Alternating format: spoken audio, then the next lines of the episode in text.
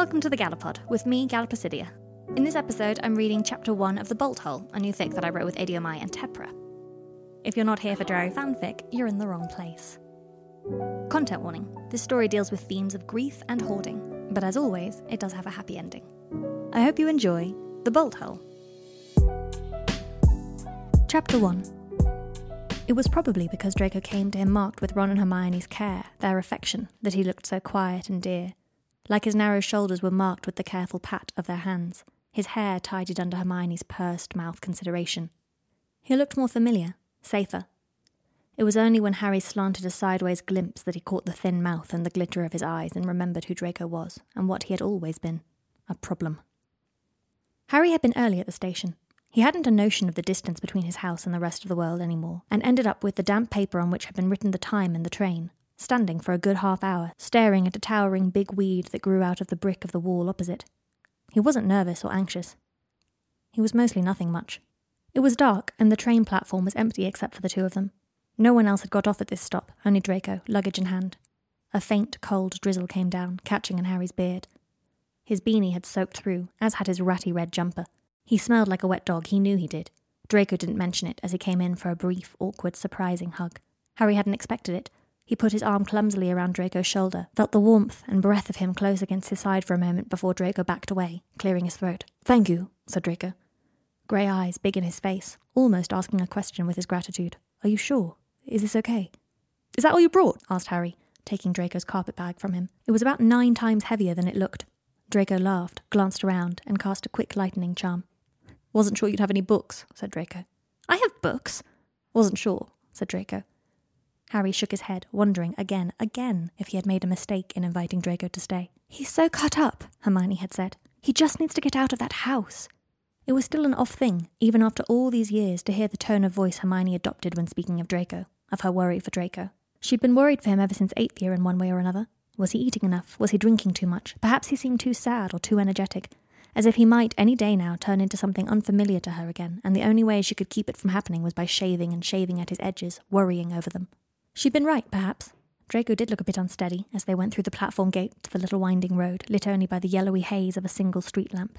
He looked fragile, as if he was on a rough come down, as if he'd spent too long partying and now was paying for it. Harry was struck by the odd but not unfamiliar desire to tuck him into bed. Draco, apparently unaware of Harry's bizarre lapse into affection, traipsed after Harry with sightless eyes. Within minutes, Draco was breathless, although they weren't walking particularly fast. Can't we apparate? he asked. Oh, yeah, said Harry, who hadn't gone anywhere in so long that he had more or less forgotten about apparition. Side-along? Draco held out an elbow. Harry looked at it for a moment before taking it. The bones of Draco's elbow were fine under his hand. Grummock Cottage had been nice when Harry bought it. He told himself, a good place to pause. He had bought it furnished without visiting, had simply given several million pounds to an estate agent with a description of what he wanted, and trusted to chance. He still remembered how it had looked the day he moved in, all clean and inviting and fresh. It had been a spring day, early May, in the sun it was warm, and the shade carried a past season's chill, and a breeze got under his shirt and moved over his skin, and everything about it made Harry feel new and like he was moving towards something different and better than what had come before. The cottage was nestled between a broad line of rhododendrons in full bloom and a willow, a bright green willow. There was a bench under the willow, and in it engraved the phrase, just a little longer. Harry had asked the estate agent what it meant once, when he passed through town. She hadn't had an answer for him. Only that an old couple had lived there, and they didn't have any children, the wife passed away a few years ago. The husband recently broke a hip and ended up in care. It had many rooms and a wide kitchen and rattling pipes and a coughing fireplace, and Harry loved it immediately and perhaps a little desperately. The paint was cracked now, and the thatched roof sagged. The rhododendron had overtaken the stone path and was bare that autumn, a network of dry fingers scratching at the outer wall. Harry jammed his shoulder into the faded blue door, because for some reason the Alohomora didn't work otherwise.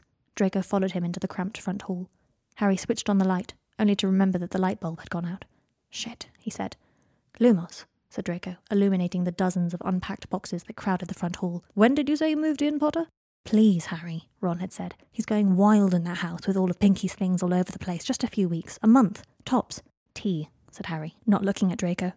He made his way through to the kitchen, ignoring the sound of Draco continually swearing as he knocked into things in the dimness.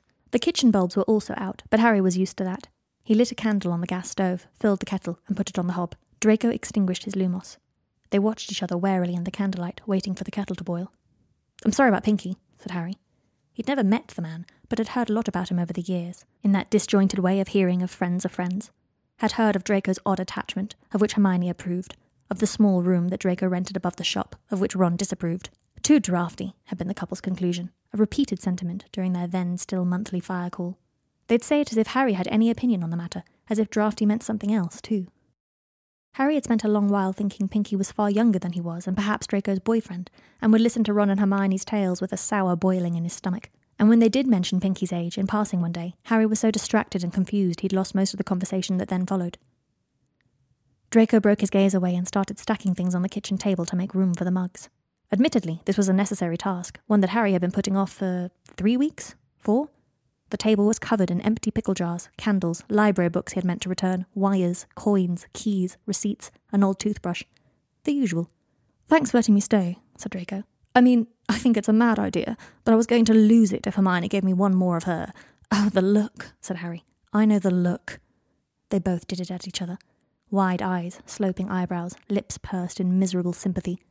They laughed and looked away. Yes, exactly, said Draco. It wasn't helping. The kettle began to shriek. Harry used a tea towel to take it off the hob and poured the hot water into two chipped mugs. He looked at the stewing mugs in consternation. It isn't, uh, loose leaf, he said. Draco stared at him, then laughed. Just how posh do you think I am? he asked. Uh, quite posh? Right, said Draco. He stopped laughing, passing one hand over his cheeks, as if to feel where the laugh had happened. Teabag is fine. They drank their tea in silence. Ron and Hermione are well, said Draco. Good, said Harry, trying not to betray how much it hurt that Draco was the one informing him of their well being. It was his own fault. He knew it was his own fault. He had built his isolation purposely. It's as if you still think loving people will make them die, Ginny had told him once. This is terrible, said Draco into his mug. Yeah, said Harry. Wait, the tea? No, said Draco. He looked at Harry. This. Do you want to. I don't know. Should we punch each other or something? Make it more normal? We've hung out before without punching each other, said Harry. It was fine. We had a nice time. He meant the long, quiet nights in the eighth year common room that last year in Hogwarts, with Hermione drowsing by the fire over a book and Ron teaching Draco chess. He was very bad at it. And Harry just sort of sitting with them, his whole head echoing with the resounding shock of peace. Sometimes, when Ron went to the bathroom, or to go and make cocoa in the corner Neville had set up, or to gently lift Hermione's ear and sheepishly kiss the nape of her neck, Draco would wave Harry over to the chessboard and say in a panic whisper, Fix it, Potter, and Harry would inevitably give him bad advice. Now you've done it, Draco said, and once, well, at least he's beating both of us now. At last, Harry and I are in the same boat. It was the first time he'd ever called Harry by his first name. But Draco wasn't thinking about that. Harry could tell, because he looked rocked and he said, stumbling, Oh, I'm afraid I'm not really. not in the mood. I'm sorry, I didn't think you'd still. It had only been once, right after their final exams in eighth year. They never spent time alone together, never, Ron was the one who had befriended Draco in a strange bout of magnanimity. Harry had merely watched, witnessed. But that afternoon, their final day at Hogwarts, Ron had made some passing remark about Lavender Brown, and Hermione, still frazzled after what she claimed had been a disastrous defence against the dark arts exam, had stormed out of the eighth year common room in tears. So Harry and Draco had ended up day drinking in Harry's bed. They had been watching each other constantly for a year. They didn't know how to talk to each other without Ron or Hermione there, so there was nothing for them to do but obliquely reference the war and stare at each other. Good year, said Harry. Better than last year, said Draco, and winced. A beat of uncomfortable silence passed. You're a lightweight, he added. Didn't have much chance to drink on the run from Voldemort, said Harry, and Draco winced again. Maybe they just kissed out of awkwardness. They slouched against each other more as they drank, and then suddenly Draco had reached out and shut the curtains, which had seemed at the time like a clear sign that Draco wanted to have sex with him. So when Draco leant back into Harry, Harry had just borne down on him. If Draco was surprised, it hadn't stopped him from kissing back. They did the rest feverishly, confusedly. It had felt so good to finally be touching him. But when they were done, Draco had stared up at the canopy looking shell shocked, and Harry had passed out. The next morning, Draco was gone. Early summer had heated up the room, and the air was stale, caught behind the curtains. The sheets were tangled at his ankles, and the bed felt like it still held someone else's heat. He remembered thinking about his body as an odd thing in that moment, what he'd done with it, how he'd pushed it up against someone else's strange, strange body. The confusion of his sex heavy between his legs, what it meant, what it didn't mean. Harry was just human enough through his hangover to wonder whether it would have made a difference if Draco had stayed. But it was irrelevant, because he hadn't, and then Harry had moved to Grummock Cottage, and it never came up again. He did still think about it sometimes, though. The bleary, desperate way Draco had kissed him, the way his skin had felt, soft and damp and marred. At the very beginning, Harry had moved awkwardly and Draco had said, Ouch!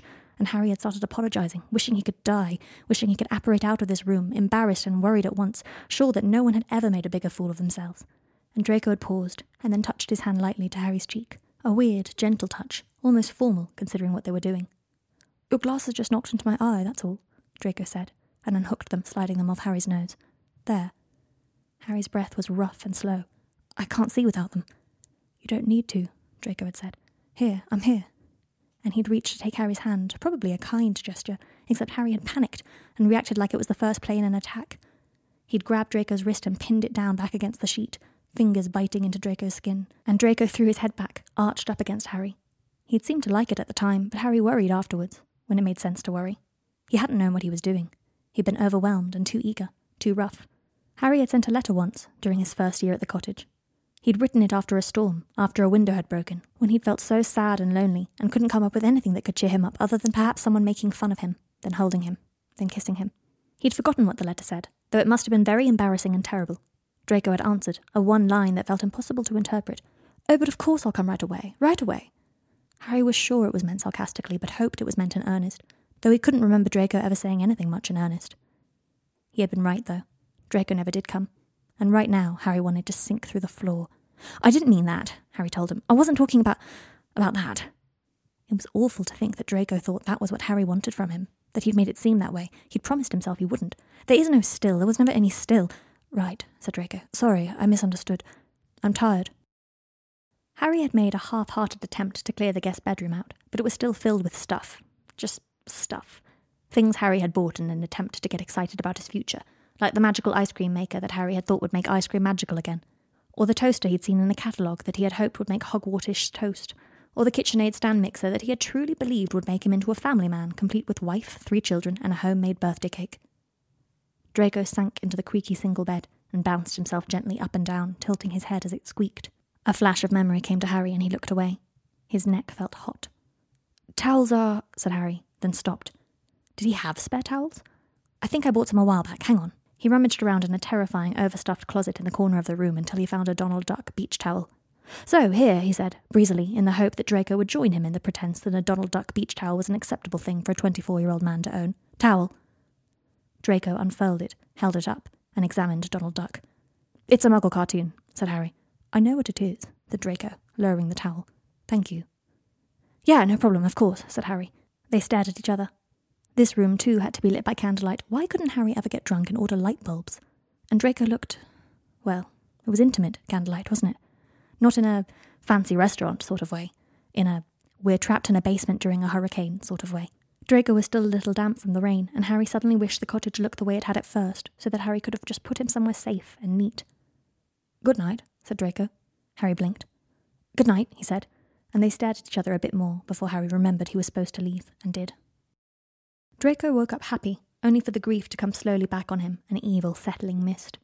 He'd got into the habit of waiting a few minutes upon waking to see if it was really true Maybe it was a dream that would leave and clear, and when he'd wake up properly, relief would come to him, and Pinky would still be alive, and he'd be good again. Good in the way Pinky made him. But this morning, just like every other morning, Pinky was dead. And all that that meant.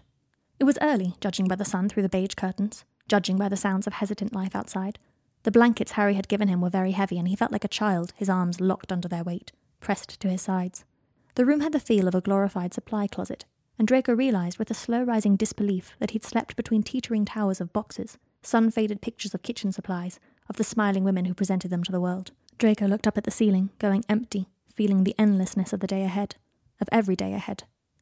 My condolences for your friend Pinky, his mother had written. Nearly eighty, wasn't he? Old, yes. Pinky had been old, although you'd never had known it. He moved around with the speed and agility of a man in his prime, which made him frightening in a way, made him startling, hilarious. You saw him and thought you knew him, and he'd never quite be that. It had literally never occurred to Draco that he might die. Pinky did fifty jumping jacks every morning by the kitchen table, in his old man's shorts, his brown legs all loose muscle and bone. He was always very serious about his routine and would refuse to speak before it was completed. Draco would watch him, the blurry motion of him, the way his mustache quivered with every jump. It'd be always too early, and Draco would always be bleary, prying his eyes open with strong coffee. Pinky went backpacking across Europe and forced Draco to go with him. Pinky had taught Draco how to mountain bike. It might have been easier if Pinky had died of old age, of some illness, instead of just not coming home one day because he had been run over by a number 465 bus. Draco got out of bed and wandered through the house. It was a fucking mess, rather like Harry himself with his wild man living in the mountains beard. There were boxes everywhere, half folded stacks of linen, things draped and then forgotten, and it looked as if Harry had never thrown away a receipt in his life. There were plenty of books, so Draco supposed he needn't have bothered bringing his own, but on closer inspection, most of them were bizarre. A very large collection of pulp sci fi, a stack of Harlequin fiction, and dozens of beginner's guides to an eclectic collection of hobbies backgammon, Italian cooking, falconry, auto repair, chemistry, football, as though an alien were conducting very imperfect research into passing as a human. The cupboard under the stairs had been inexpertly boarded up with what looked like a smashed up desk. A decade's worth of dirty laundry strewed the floor, even though Harry had only moved into the cottage six years before. It seemed as if Harry had developed a habit of buying new socks instead of washing old ones. Looking at it felt like a bit of an ache in its own right. And perhaps that was the grief that was seeping into everything, that coloured everything a sad melancholy. But Draco couldn't help but remember Harry at eighteen, in that bed, heavy and strong above him, and the terrifying knowledge that he was touching all that potential, all that future. There wasn't much of a future in this sagged mattress of a house. He wondered if Ron and Hermione knew. He wondered if he should tell them. For a long time, it had seemed obvious to him that Ron and Hermione were putting up with him out of kindness and some sort of misplaced war fever where they still thought they had to rescue every ruin they stumbled across. And then, for the first few years after Harry had left, he'd assumed they were hanging on to Draco because they wanted the third point in the triangle, wanted to hide how desperately unbalanced and sad they were without Harry. Now Draco didn't really know what he thought. For a while, he used to think about Harry coming back and how Ron and Hermione would just drift neatly away, Draco's use fulfilled, and it was horrible and made his throat close up, and sometimes his breathing got a bit panicky. He kept thinking about it, over and over, even though he knew it was self indulgent and bad for him. And then it occurred to him that part of the reason he kept thinking about it was that it involved the image of Harry Potter back in London, looking at Draco, Harry saying, I'll have my friends back now. Harry Potter's frightening and miraculous face, Harry talking to him again, and maybe he would just put his hand on Draco's shoulder just to prove his point. After that, Draco very deliberately never thought about it again. Put everything you can away now, he remembered Pinky telling him. Draco had still been so. But Pinky had changed the direction of Draco's personality. Pinky had shaped him, kindly, gently, firmly. Draco had been so used to harsh lines and the punishment which followed when crossing those lines that the question and answer of Pinky's life angered him at first, made him rebel, a teenager all over again. You don't have to do it for me, would be Pinky's perpetual answer to just about anything Draco refused to do about the house the dishes, the laundry, the sticky patch on the kitchen linoleum that had to be scrubbed out. It would come with a shrug, and often shouted from the other room.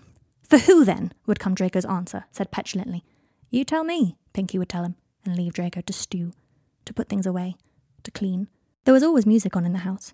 Pinky would say, Thoughts sound so ugly without an orchestra to back 'em up. Humming slightly, Draco started to wash the dishes. The ones at the bottom of the sink were mouldy, he tried to feel cheerful at seeing what a disaster Harry was, like they were 14 and Harry had fallen into a mud puddle and made a mess, and that was all it was. Funny and not sad at all. When he went to put the dishes away in the cupboard, he realized that all the dishes inside were also dirty. Pushing through a jumbled wave of desperation, Draco whistled louder and set about washing every single piece of crockery in the kitchen, using both magic and his hands to get through the job quicker. The sun clouded against the filthy window panes. You know the only way to stop feeling guilty about not doing something? Pinky once asked him, through a mouthful of bread. He was dipping it in the soup. Just doing it. They had been sitting in the tiny kitchen, Draco's Auror application on the table between them. It had been sitting on his desk for three months. How do I begin to explain myself? Draco said later, when the conversation continued into the shop. It had been a quiet day, with few people coming in, most of them browsing for a moment and leaving quickly. Draco leant listlessly against the counter. Why on earth would they hire me? Doesn't matter, said Pinky, annoyed in that way of his. He said most things with an air of bother. It's hanging over you, isn't it? So do it. Pinky had been right. Pinky was right about most things, except sometimes about Draco, about Draco's potential and worth.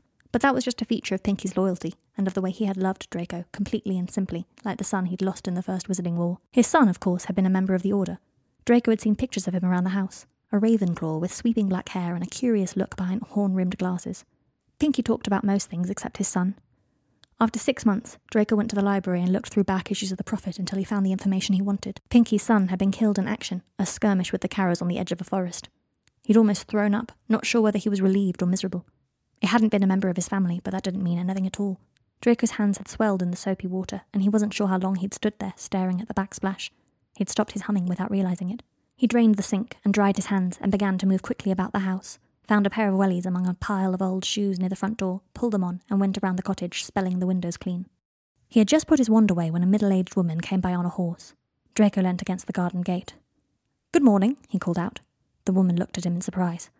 Good morning, she said, pulling her horse to a halt and scanning Draco from head to toe. I'm staying with Harry, said Draco. The woman's eyebrows rose halfway up her face. Is that his name? she asked. He's never spoken to anyone, not once in five years. Draco laughed. He wasn't sure what it must sound like from the outside. What kind of emotion was it supposed to convey?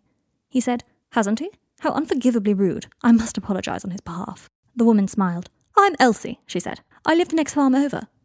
Draco, I've escaped London. Don't make me go back. Elsie looked charmed. Draco had forgotten that about muggles and foreigners, how easy they were to charm. Something warped in his chest. I might have charmed wizards, too, if. No, you're safe here, said Elsie. Draco drew himself back into the conversation, holding on to the slippery end of it, something of a reminder that he was capable of this too, that there were people out there who couldn't see his grief, how it emanated from him. A sad lighthouse, a lamp searching and searching over the relief of the shore. Could you tell me where I might find the nearest shop? he asked Elsie. Harry's kitchen is sadly depleted, and I'm ravenous. Oh, it's miles away. You can't walk. Come have breakfast with me. Fifteen year old Draco would have scorned Elsie. Twenty four year old Draco smiled and said, You're very kind. I'd love to. He tried not to remember, as he let himself out of the gate, that it was Pinky who had taught him to say yes to harmless pleasures. Draco had been eighteen and consumed with a guilt that tore through him like fire, blackening and unquenchable. He could not talk about it with Ron, not though Ron talked to him about the war, because, although Ron did not seem to know this, their friendship could never be one of equals. Draco was too indebted to him, too grateful. There had been no one else. His father was serving life in Azkaban, his mother had moved to Venice, and he lived alone in the empty manor like it was a revenge, like he was punishing himself, skulking in the cold halls, jumping away from moving shadows. Did he believe he needed to suffer more at the time? It was what Hermione had kept saying, in the same breath she told him to stop it. He hadn't. Half the Slytherins would not speak to him because he had testified against their parents, and the other half avoided him because he had been a Death Eater, and at all of it he forced himself not to be bitter, and instead to think, fair enough. Ron and Hermione alone were themselves around him. He cherished them for it, but he was unceasingly aware of how they might change their minds any day now.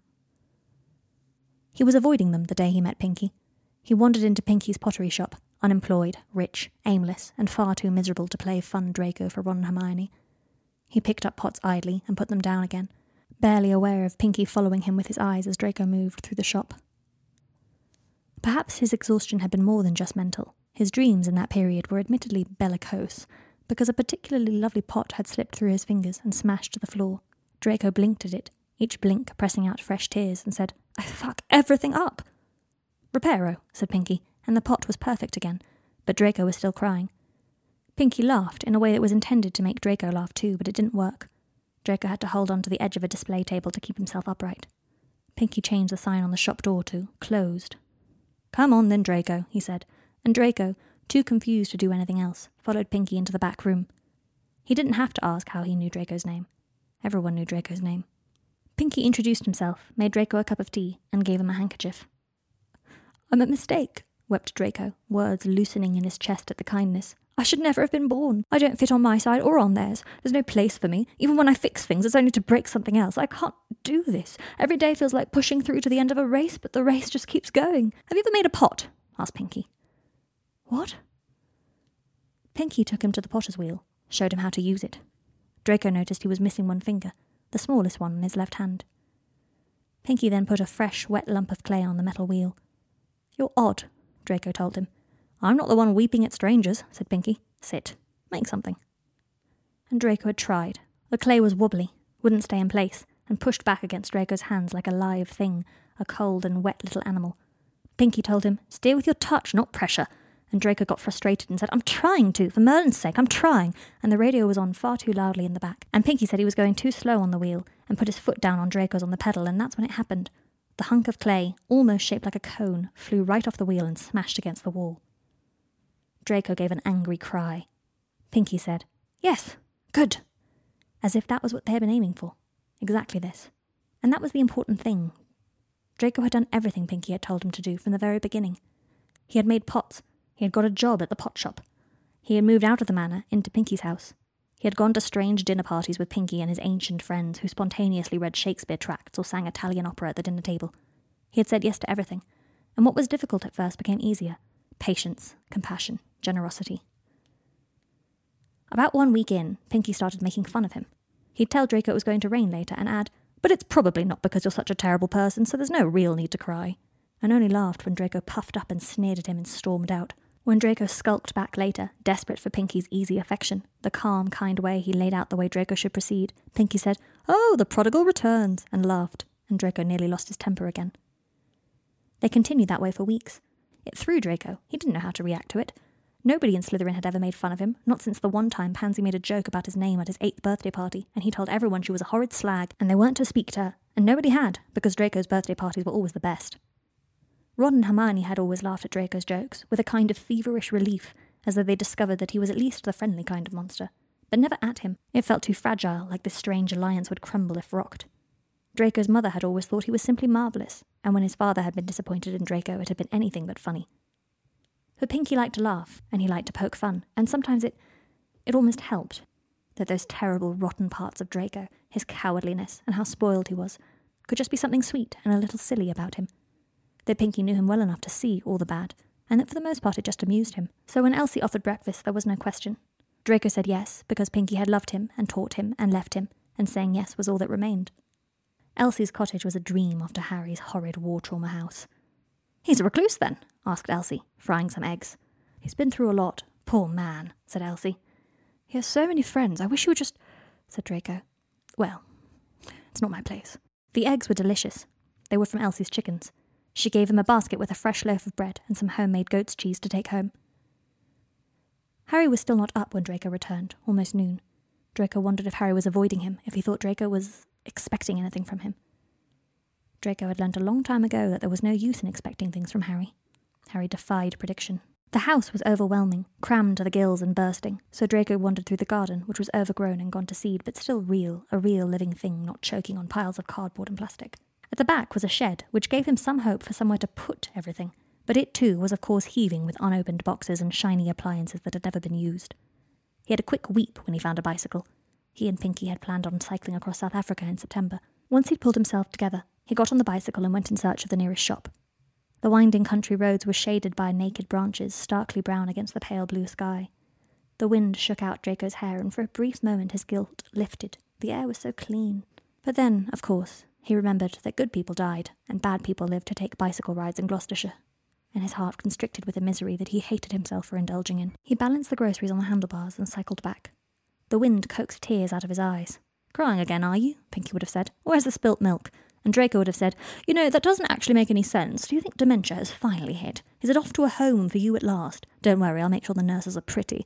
While Pinky balled up his newspaper and threw it at Draco, eyes bright and pleased. The kitchen was still a disaster zone, of course, but Draco opened up all the windows and put the crap on the table into an empty cardboard box. He was just putting the finishing touches on two ploughman sandwiches. He didn't know when Harry would get up, but he would presumably need to be fed when the Floo flared up. Draco? It was Ron. Draco sank to the floor in front of the fireplace. Hey, he said. How is it? asked Ron. Fine, said Draco. Harry's alive. I wasn't asking about Harry. I, too, am alive, said Draco, and then winced, because it hit him again, the way it did sometimes, that Pinky was dead. How are you? he asked Ron. Draco, mate, come on, we're worried about you, said Ron. I'm not about to off myself, if that's what you're thinking. I come from hardy stock. We survive all sorts of things, Malfoy's. Bereavement is nothing. It was hard to read Ron's face in the fire. Okay, he said, after a beat. Are you eating?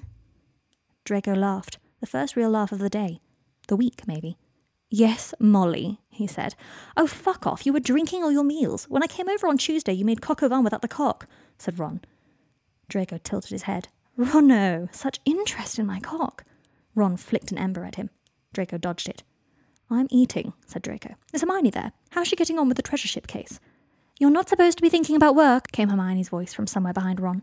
Hello, Hermione. Any news on the Curse Pirates? Because I was thinking, have you looked into Samuel Taylor Coleridge? The Rime of the Ancient Mariner might. Hermione's face appeared in the fire, looking exasperated. Of course I've looked into Samuel Taylor Coleridge, she said. I've been reading him since I was fifteen, and this was what had changed since Pinky. This, this inability to. this.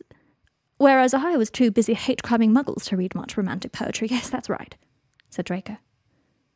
There was a long silence. Er, uh, said Harry from the doorway. Draco put his head on his knee. Morning, he said. Harry, is that you? asked Ron. Harry, mate, how are you? Draco heard Harry come to sit next to him in front of the fire. Yeah, good, he said. Just woke up. We were only checking in on Draco, said Hermione. We know you don't like us to check in on you. Draco looked up. Harry was frowning, not quite looking at Ron and Hermione's faces on the fire. Draco and I are fine, he said. Haven't killed each other yet. Draco's mind echoed the phrase back to him with a note of hysteria. Draco and I, Draco and I. He said, We've been very well behaved. Then stood before he could add anything else, like, I haven't mocked his dead parents once. Does that sort of thing warrant praise in someone like me? It does, doesn't it? He had only just stopped thinking things like that when Pinky died. Pinky had developed a habit of parroting Draco's self deprecations in increasingly embarrassing accents, voices, like a child. At some point, Draco had started hearing his own thoughts in that stupid voice, had begun to ignore them for how tiring they were. They seemed to have returned now, heavy voiced again, serious again. He had thought he had got over it, found a way to live with himself. Clearly, he had been wrong. Yeah, said Harry, so you don't need to check in on us. Oh, all right, Harry, said Hermione. We miss you. She said it hesitantly, as though knowing it wouldn't be received in favour. I have to go, said Harry, which Draco thought was a bold statement, given that Harry didn't have anything in his schedule and hadn't for six years. I miss you, said Draco, quiet and quick, not for Harry to hear. He could see how upset Hermione looked. Both of you. Even though Ron did try to get off with me again, Hermione, be warned. Ron, stop hitting on Draco, said Hermione. I wasn't. He said he wished he'd seen my cock when he came over on Tuesday, said Draco, ignoring how stiff Harry had gone. Coq au vin, said Ron. Coq au vin. See, he's quite desperate, said Draco sorrowfully. I wish he'd at least keep up appearances. All right, Draco, goodbye, said Hermione, laughing. We love you. Love you too, said Draco. This he'd practiced. This he knew how to do now. Harry stood abruptly and barged past him. The Floo went out with a pop. It's past noon, you know, said Draco, in the silence that followed. Harry was staring at the kitchen sink. You did the dishes, he said. Draco was visited by a sudden fear that he had offended Harry by trying to make his cottage less disgusting. Maybe the filth represented the war dead or something. Uh, yes, said Draco. And I made sandwiches. Harry turned to look at him. I didn't know you loved them, he said. Well, they're quick and filling and excellent with pickles. Harry did not speak, only continued to look at him. Draco sighed and sat at the table. Yes, I love them. They're my closest friends, except for Pink. They're my closest friends. Harry had been more attractive without the insane Black Forest beard, but he did look more intimidating like this, and he had always been intimidating. The beard hid the curve of his mouth, made him older, sterner. His eyes were the only bright part about him, and Draco had never been good at meeting them. Draco forced himself not to shrink under his unwavering gaze. Thanks for this. I'm starving, said Harry, finally, and sat down to slowly eat his sandwich opposite Draco. They did not take their eyes off each other as they ate. Draco tried not to think too much about predators, animals circling each other. He thought, maybe I should roll over and show my belly, and it was meant to be a joke to cheer himself up, except he thought about it too much and nearly choked on his sandwich. Did you really commit hate crimes against muggles? asked Harry suddenly, wiping his mouth with a paper towel Draco had left out for him. Draco had a mouthful of sandwich that he had to chew before he could answer. The food felt thick and tasteless, although he had been enjoying it before. His jaw was tired. He swallowed with difficulty. No, he said. Sixth year paraded in a series of comically dramatic scenes in the back of his mind, one terrible thing after the other. No one I heard was even Muggleborn, ironically. Harry stared at him. Harry was always fucking staring at him, as if Draco was something he wanted to figure out and be done with. So, what do you do in the afternoons? asked Draco, in the hope that Harry would remember that they really shouldn't talk about the war. Harry shrugged in a way that made it clear just how stupid he found that question, got up from the table, and left the room. Draco washed up their plates in silence, then set about cleaning the grout in the downstairs loo in a doomed attempt to forget himself. Obviously, it wasn't fair to be angry at Draco for cleaning. And he wasn't, not really, but it embarrassed Harry. He went into the freezing sitting room and collapsed on the sofa, Old receipts crunched as he moved. It was some kind of deja vu, he thought, having Draco here. In all his fussing before Draco's arrival, he hadn't considered how much like school it might feel to occupy a space knowing Draco was nearby always, to hear him in the other room, to wonder what he'd do next, what he'd say next, to whom and how, and how it might upset, how it might make someone laugh. Harry had been slow to realize that Ron was serious about befriending Draco back then. It was so unlikely. At first, Harry had been convinced that it was part of some grandiose revenge fantasy. I don't think so, Harry, said Hermione when he came to her with his theory. Draco's changed, you know. That much was obvious.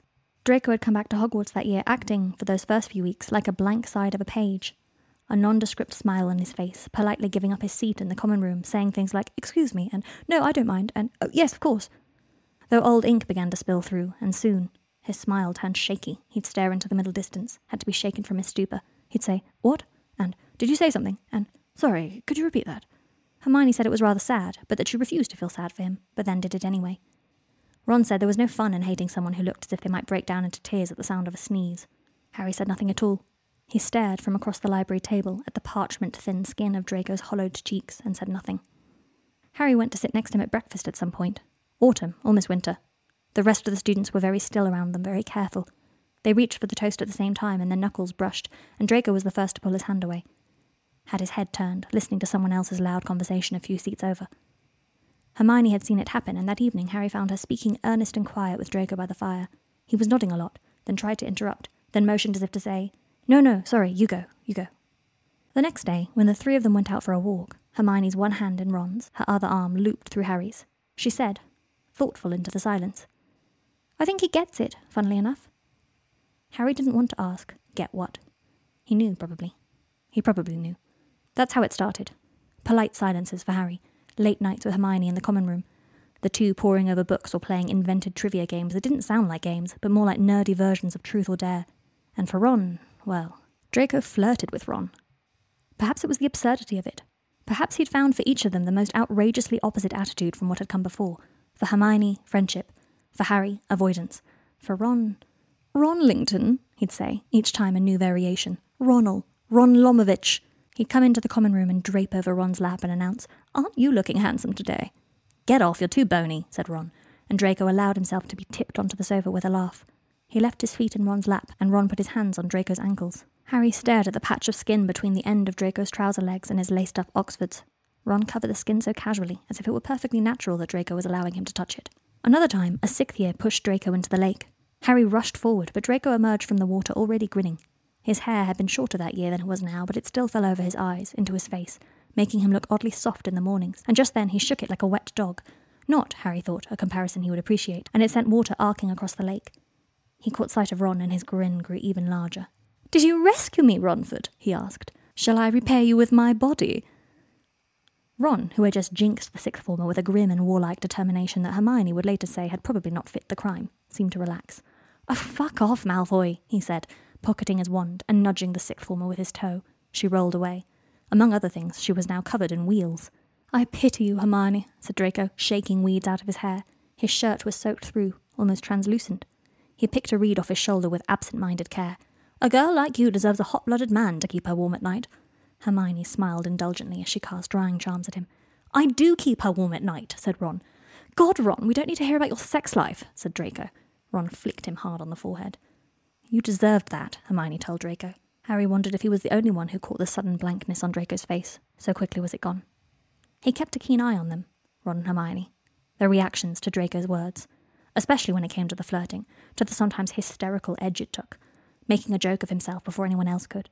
Draco's dramatics were done in obvious jest and were in turn received with apprehensive half laughs, with knowing looks. Harry would watch it happen and hold his breath and wonder if anyone was going to say something of it, get angry with Draco when he took it too far, accuse him of something. No one ever did, and Harry still held his breath.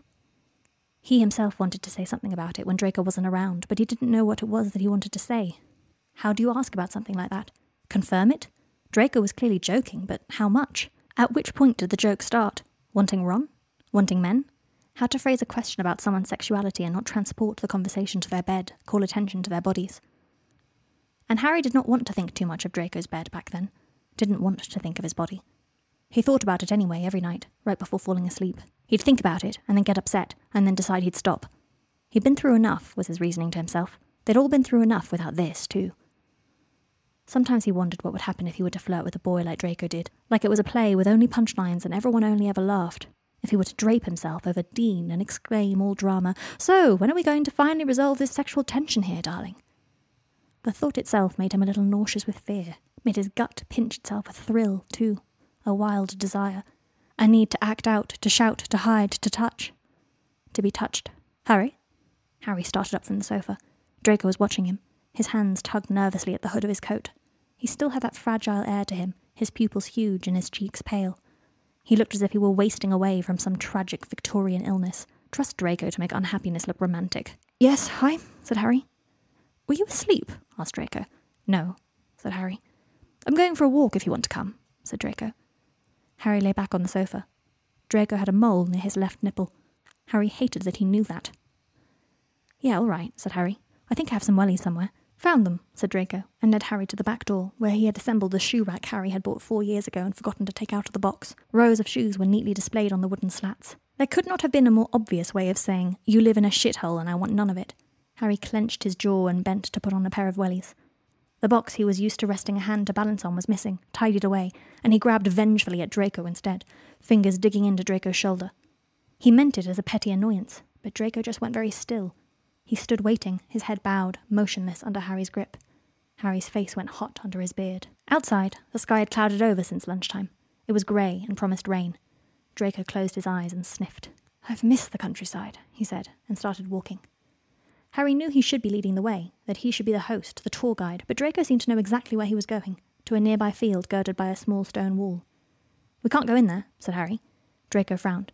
Why not? There's a stile, he said, pointing to a wooden step Harry had always ignored. There might be cows, said Harry. Just don't make them run and you'll be fine. What happens if they run? asked Harry. Draco gave him a peculiar look. I don't know, he said. It spoils the milk, I think. Harry, are you scared of cows? No. Because it seems as if you may be scared of cows, said Draco, looking more and more amused. I'm not. Is this your one weakness? Saving people and. cows? Fuck off! Draco raised his eyebrows and climbed over the stile. Harry had no choice but to follow him, seething. He wasn't afraid of cows. He was afraid of not knowing the rules, of someone approaching him to tell him he was doing the wrong thing, of, of being talked to. Draco looked cheerful as he strode down a narrow dirt path along the edge of the field, his wellies squelching in the mud. Draco had come out of the war better than he had gone into it. It had improved him, and that was yet another thing to resent him for. Harry dug his hands into his pockets. You look very wild, said Draco, glancing over his shoulder with a mischievous smile. The wind had picked up, and Draco's hair, choppy around his chin like he hadn't quite decided whether to grow it out or not, was flying in his face. Harry could have taken it gently in a fist, pulled it back. I'm sure the cows will give you a wide berth. Bit rich for you to be lecturing me on cowardice, said Harry, and Draco jerked his head to look straight forward. It's like it's all hit him at once, Hermione had said. Like Pinky was the only thing stopping him from thinking about the war. Harry wanted to say sorry, but he felt too embarrassed. He stayed silent. So did Draco. They came to another stile. Draco was halfway over it when he stopped and gave a short laugh. What? asked Harry. Cows, said Draco. And indeed, the next field was full of them. Draco seemed paralyzed on the stile, one foot on either side of it. Let's go back. I'm not actually scared of cows, Draco. Draco stepped back onto Harry's side of the stile, not looking at him. Bit tired, he said, and walked back the way he had come. That was chapter one of The Bolthole, written by Adi Omai, Tepra, and Gala Placidia, and read by Gala Placidia. Tune in next week for chapter two. If you enjoyed it, leave a rating on iTunes, and why not share it with a friend who you think will like the show? For more stories by me, head to AO3. I also have an Instagram at Let Them Eat Books with underscores instead of spaces, where I post reviews of the books I read, so please say hello on there. Thank you for listening.